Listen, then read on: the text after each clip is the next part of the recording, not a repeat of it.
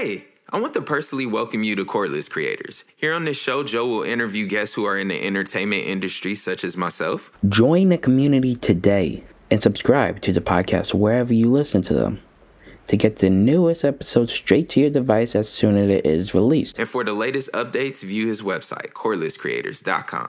Thank you again, Tommy, for allowing me to interview you. Mm-hmm. How are you doing so far? Good, thanks. Good. Uh, do you think there is a parallel universe that exists? Um, to be precise on that, you know, one cannot be really sure, but I'm sure there is a similar form of life out there in the universe that we don't know about.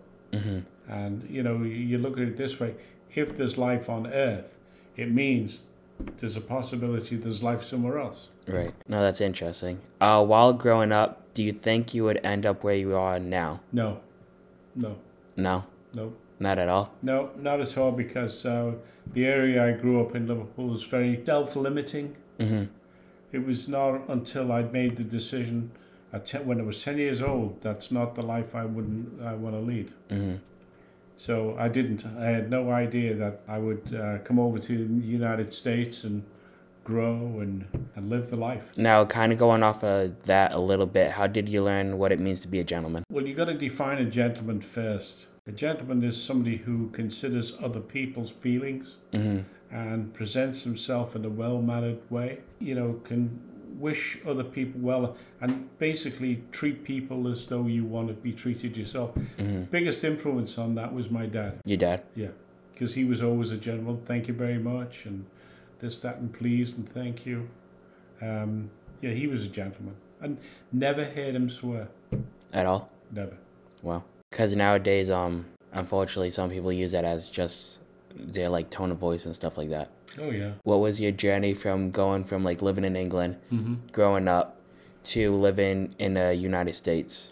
Well, from you, you know, we see what was happening in the United States on television and stuff like that, and the the, the quality of life looked a little bit better here. Mhm. You know, when my children were born, Mm-hmm. I had to look at the big picture. You know, we owned our own house, and we were the first in the family to buy our own house. Mm-hmm. You had to look down the road at what was what was good for, you know, my son and my daughter.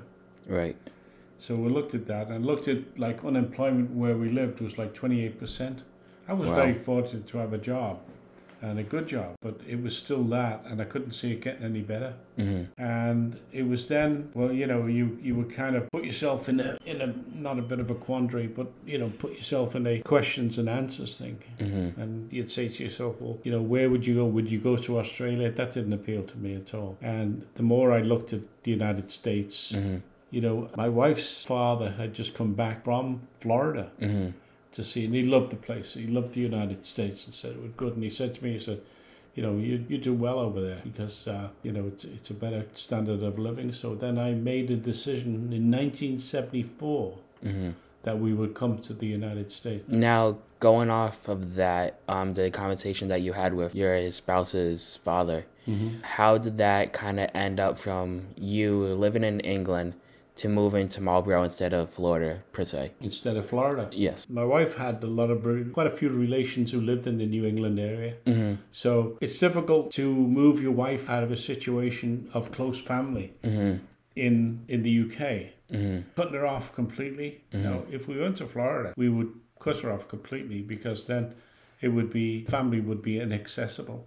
Okay. So we decided to cushion the blow a little bit Mm-hmm. better because then we could, you know, some of her relatives Mm-hmm. in New England, and you know we were not far from Logan Airport, so if she wanted to fly home, and she did on a regular basis, Mm-hmm. she could fly and um, without any effort. So you know it was that for that reason, it was family reason that we came to um, you know to New England. Primarily uh, Massachusetts. Yeah, Um, what was the music scene in the United States compared to England? the music scene. Yeah. The music scene in, in England was very exciting, particularly in the 60s Mm-hmm. and um, partly the early 70s. It was a, a situation where there'd be dancers every night of the week Mm-hmm. at different locations and it would be it would never be a task to to go to those locations and it was what can you say uh, it was um, much more exciting to have the music scene in England Mm-hmm. Than than it was. And you know, a lot of that music scene in England, like particularly in Liverpool, mm-hmm. originated in the United States because you get a lot of young people that would go to and from America and they would bring back with them, you know, big albums, big mm-hmm. records. And on those records would be like Buddy Holly, the Big Bopper, um, Gene Vincent, mm-hmm. and a few more. There'd be Chuck Berry and a few more of them, and all the all the hits you'd heard on Radio Luxembourg back mm-hmm. in the back in the UK, which we tuned into every night, and it wasn't there was no power to Radio Luxembourg until like seven o'clock at night, and then we could pick it up on what they call the medium wave or AM, mm-hmm. as we call it over here. We could pick it up on them, and it would come in loud and clear. They give you the top twenty and and everything else, and you got to understand something. To the music scene in England was dominated by the BBC, and the the BBC would dominate the situation by uh, not allowing an awful lot of rock and roll. There would be classical music and light music and yawn music, as we used to say. and um, but the the idea we behind um, Radio Luxembourg that was an outlet for young people. Because then the people or the people that listened to the BBC were an older generation. And you know, whilst some of it was good and cultural, but classical music, which I don't dislike, I like classical music. Um, you, you know, you, you don't want to hear that played every day. So it was from that. The music scene in the 60s was good. Also, too, with the music scene from the 60s, saw the birth of the pirate radio stations, Radio Caroline, and a few more other stations. And we were very for- fortunate in Liverpool. We had a, a strip of water called the Irish Sea, which was um, the sea between the UK and Ireland. That's why it's called the Irish Sea. And in between that was the Isle of Man. And this tender, a, a ferry tender, is where Radio uh, Radio Caroline would put their disc jockeys on playing music, and you know if you didn't get seasick because sometimes it was rough and they couldn't broadcast, and they sent the music there, so it, it used to broadcast all down the east coast, Oh wow. and you'd pick it up and it would be beautiful. It was all on AM too. I always remember the first record I had on Radio Caroline. It was Ragdoll by the Four Seasons. Now, uh, do you still listen to um, some of the music like Ragdoll and stuff like that? Oh yeah, we got a lot of those records. How do you respond to pressure? So, like for example, when you move to from England to here, and also and working in the automotive business. A lot of people will tell you they work better under pressure. I don't think that's true. I think that people um, absorb it better than others and can deal with it. But to be honest with you, how do I, how do I deal with pressure? You, you know, sometimes not very well.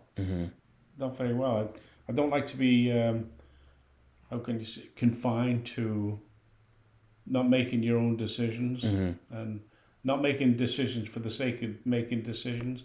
I like to think about things, think it through, and then make the decision. Uh, going off of that, what would you consider your strengths and weaknesses? Strength is definitely my wife and family. Weaknesses, maybe being a bit vulnerable. Um, what do you consider your motto or inspiration to come from? My what? Your motto or inspiration to come from? Like, how do you get inspired? Well, it depends what it is. Uh, through the automotive business and also as a disc jockey at WBLQ. With regards to disc jockey, I like, I like projects. Uh, it may not necessarily be an on-air project, but I like the idea of something new, something challenging. Um, well, somebody says, "Okay, put together uh, this program and or this interview," Right. and I can do that with a lot of enthusiasm. And I suppose you could say the same is in the automobile business, where uh, you know I was on the service side, I was an apprentice on the service side, and um, each week was different. I used to cry on a Friday night when it was time to go home because I wouldn't be able to go back on Saturday or Sunday to Right. work. You know, yeah, it was. I, I I used to like challenges like that.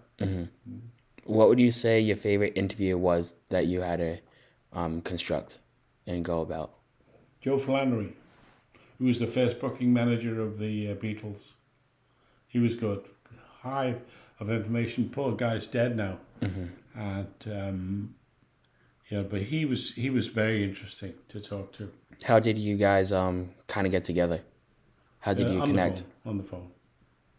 Did an interview with uh, WBLQ and called him on the phone. Nice. It was great to talk to.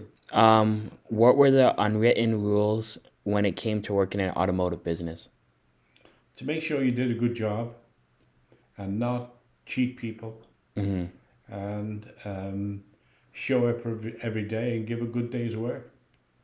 Uh, what was the toughest decision that you had to make in automotive business? Um, I started off as an apprentice technician or mechanic, as they call them over here. hmm And then we had to make a decision because it seemed that I developed this um, ability to be able to handle a business. hmm And it was tough to leave that, to leave the repairing of cars and go into that side of the business. hmm That was a tough decision to make. But I made the decision. I think I made the right one. Uh, when dealing with high end clients, what advice would you give to someone who may want to contact someone and become more established? Well, when you when you deal with a high clientele, hmm you've got to be very discreet, and you don't give out any information about that person. hmm Um, and you know, they find that out quickly, hmm and you just keep yourself to yourself, and understand what they're talking about, but don't divulge it to anybody else. No, that makes uh, sense because um, social media has seen a lot of that. Oh yeah, you know the the, the media get hold of it and they'll hack it to death. hmm What um, area do you feel like you have most um, achieved out of life? What would you say you have achieved the most out of life? Um, academics definitely, uh, music absolutely. Um, I think I've achieved a lot with my family. hmm What are your top five bands of all time? The Beatles, Pink Floyd, Led Zeppelin, Wings, hmm and Herman's Hermit. In one sentence, how would you sum up the internet? In one sentence. Yeah, how would you sum up the internet? Unbelievable. Unbelievable. Uh, what is your favorite joke to tell? About marriage. Where where we'd say to a guy, you know, you say, how long have you been married? So, "Well, 54 years.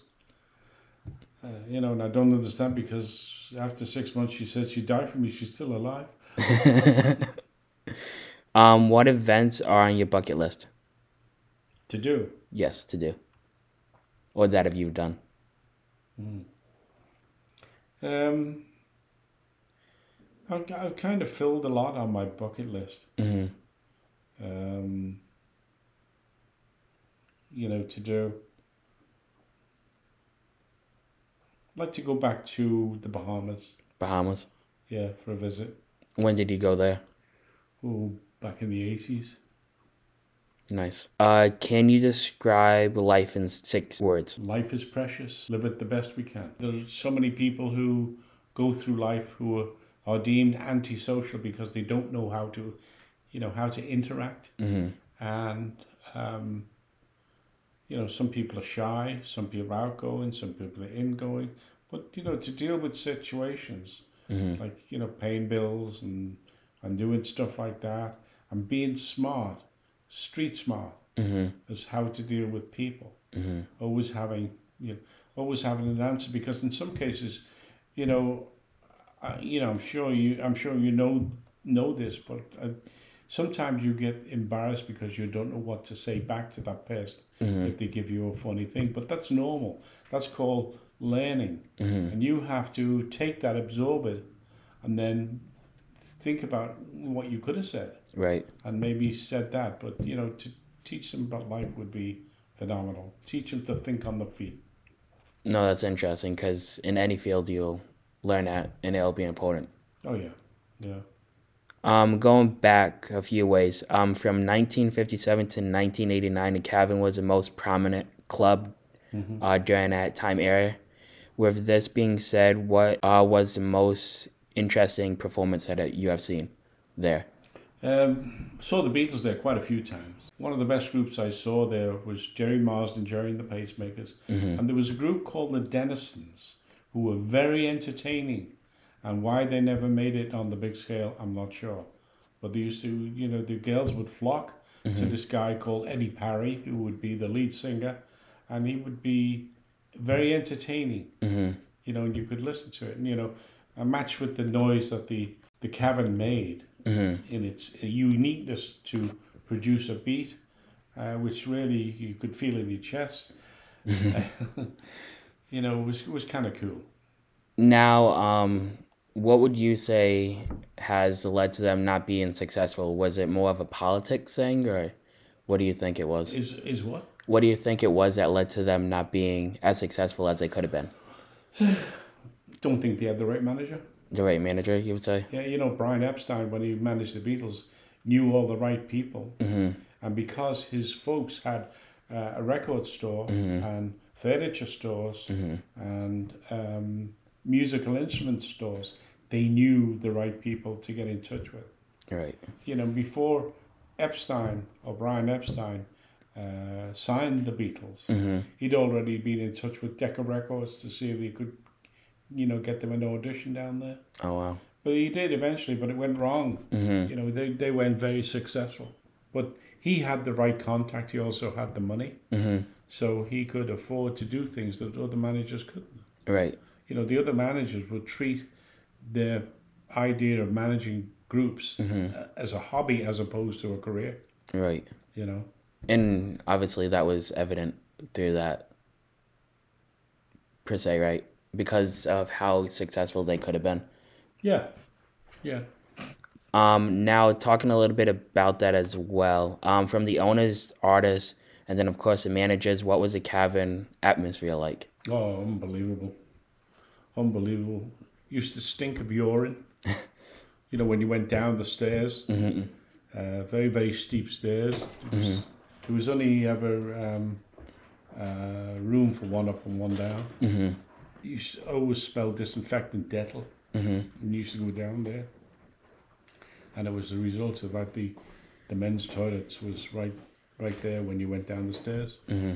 Apart from that, you know, the atmosphere was, was, was really good. Mm-hmm. And it was, how can we say, electric.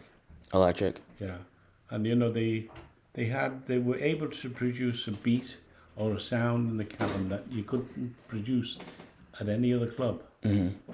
and it was unique to the Cavern club itself. And I think that was because of the arches in the Cavern. If you were going out to the Cavern Club, tell me what a night would entail. You get the bus into Liverpool, Mm-hmm. and then make your way over to um, North Mathew Street, Mm-hmm. Church Street, and Mathew Street, and go in that way. You've been down Mathew Street. Mm-hmm. Yeah. Um, which would be right by North John Street. And um, go down Mathew Street over to the cavern. Mm-hmm. And so invariably there'd be a crowd there because, you know, if the Beatles were on, everybody wanted to see them. Right. Um, not in the young, not in the early days, but in certainly when they started to aspire towards stardom. Mm-hmm. Wait in line, Mm-hmm. and then go down the stairs, show your membership card, and they let you in, or pay pay your admission to get into the into the club, Mm-hmm. and then they let you in, and then you, the when you when you went down there, there would be a table at the very bottom of the stairs. and The stairs were very very steep. Mm-hmm. There'd be a table there, and you would you would take care of the business that way, and then if you took a sharp left, there'd be a, a cafe arrangement at the back. Mm-hmm. Uh, but you know, when I say at the back, it was like about five, six paces away from where the you came down the stairs, Mm-hmm. and that's where a lot of people would congregate there for um, Pepsi, Mm-hmm. Uh, coffee, and stuff like that, and just snacks. There was no alcohol. There was no alcohol, and they would congregate there. And I used to talk to the Beatles in that area there because there would be a table that invariably Ringo would sit on and dangle his feet because Ringo was very, no, he's a short guy, Mm-hmm. uh, nice but a short guy, and uh, that's the area I lent Paul McCartney money Mm-hmm. to to buy a Pepsi. You know, hey, can I borrow a shilling? You'd never get it back. But that was that was all part and parcel of, you know, of growing up in the music scene. mm-hmm. Now, was there a lot of people there on an Oh, yeah. average night? Be packed. Well, um, what do you think make the club so iconic that would people such as like the Beatles would want to like go there, or was it more just the Beatles having a group of a place to just go out and make a name for themselves and then hopefully make it big? No, you- you're gonna you, you're gonna think of it this way. It's like a triangle. You know, you need the people, you need the groups, and you need the place. Mhm. The the um, the Beatles encouraged the people to go there. Mhm. Um, but invariably, if you went there, uh, just a regular weekday night where there was a mediocre type of group playing there, you wouldn't get the crowd. Right. You know, the, the Beatles were big crowd pullers. And, you know, even in the, even just coming out of the early days, going into the famous days, Mhm. um, they would they would command a big audience, and they, they would go down there, and everybody would be all psyched. Well, come come about ten o'clock, the Beatles would come on stage, and play, and then there would be other groups there like Faron's Flamingos Mhm. was another good group. The Undertakers another good group. The Dennisons was a good group, and they would all you know perform, and you know it'd be like a warm up band for the Beatles. But you know everybody was treated exactly the same. Mhm. When I say exactly the same, there would be no, wow, look at him, he's the Beatles, and you know, or that's John Lennon over there. None of that. They were taken. It was accepted that they were in the group, they played, and they went home. Now, um, talking a little bit about that, obviously, um, the Beatles weren't the only famous group there because you had Who, the Kinks, uh, Queen, and stuff like that. Well, the Who and the Kinks, they didn't live in Liverpool. The Who came from like southern England. hmm Um, the Kinks, I'm not sure where they came. No, I think they came from Birmingham. The Kinks. Uh, the Searchers would be uh, a comparable group with the Beatles. Um, they would be. They were very, very, very good. Instrumental were perfect. Um, but a lot of those groups that came there hmm came there after, well, not so much after, but they came in there when the, the Beatles were gathering momentum hmm and they wanted to be a part of the Cavern Club and be a part of the Liverpool, uh, you know, the Liverpool wave of music. Right. They wanted to get try and cap, get captured, and the Kinks were there. They made a record called um, Waterloo Sunset. hmm That was supposed to be Liverpool Sunset. Oh, wow. Yeah. Now, do you think the Cavern Club still has its momentum that it had uh, many years back? No. No. No. No, it's it's um, it's like it's gone from being a unique place to Mhm. a, a, a cookie cutter type of place, if you know what I mean. I do. Yeah, and it was built. It was built now. It was built more for health and safety. hmm When the other place wasn't, you know, if there was a fire in there, God knows it probably could never get out. hmm But um, yeah, but no, it, it's not. It's not got the uniqueness. It lives on the reputation of the old hmm club. Is, um, if you could, what would you change about it? Like if you had the opportunity to. change it back to try and recapture that. Yes. I don't think you could. No. No, because the uh, the aesthetics are not the same. hmm Um, the the original Cavern was pretty close to when it was designed, and it was originally a fruit warehouse, and then it was a jazz club. Then, you know, and so they tried many ventures to make it pay, hmm but I don't think you could re- redo that again. That's a shame. Mm, it really is. If the if the Americans owned that club, they would never have pulled it down. hmm They'd have made a shrine out of it. So, and it's funny, we had um, we had we went to a wedding, hmm and the guy who was sitting on our table was the guy who closed the old club down Oh wow. and set it up for dem- uh, uh, demolition. hmm And he told me all about the way it was. It was not Mhm. good for health and safety. They owned a fortune on it on taxes. Wow. So they, they demolished it. Demolished it and sold the lot, a lot the, the brick off hmm to, to make money. Wow. But they sh- no, they should never have demolished that. Now, um, this is the last question. Um, in terms of the automotive and music industry, is there anything else that you want to kind of add to that about the two industries? About the automobile business. Yes, or the music industry. Um, I think the music of yesteryear, like the the the nineties, the eighties, the 70s Mhm. the sixties, I don't think you'll ever bring that back. hmm It is coming back in so much as that the likes of Taylor Swift, Right. who's a very very talented young lady, and she she makes good, you know, very very good music. hmm And I don't think you'll ever get that back. It's now it's that rap and hmm you know, which a lot of the young people like, but they're entitled to like it because I used to like rock. You know, my era was rock and roll. Right. But my parents never liked that. hmm Yeah, but uh, no, uh, it's it's not. I think music evolves, hmm and you know, you get all this mixing of music about you know, rap and all that stuff and, and, Mhm. and everything else, and out of it somewhere, somewhere down the road, will evolve a new sound, hmm and I think that that's probably will happen. Um, in terms of that, what do you think would happen more? Do you think two genres will merge into one, or what do you kind of I predict? don't know. That's difficult. That's a difficult question because, you know, if they merged into one, what would they sound like? hmm You know, so you'd have to somebody would have to come up with something unique hmm for that in order for that to happen. And whether it could happen, I don't know.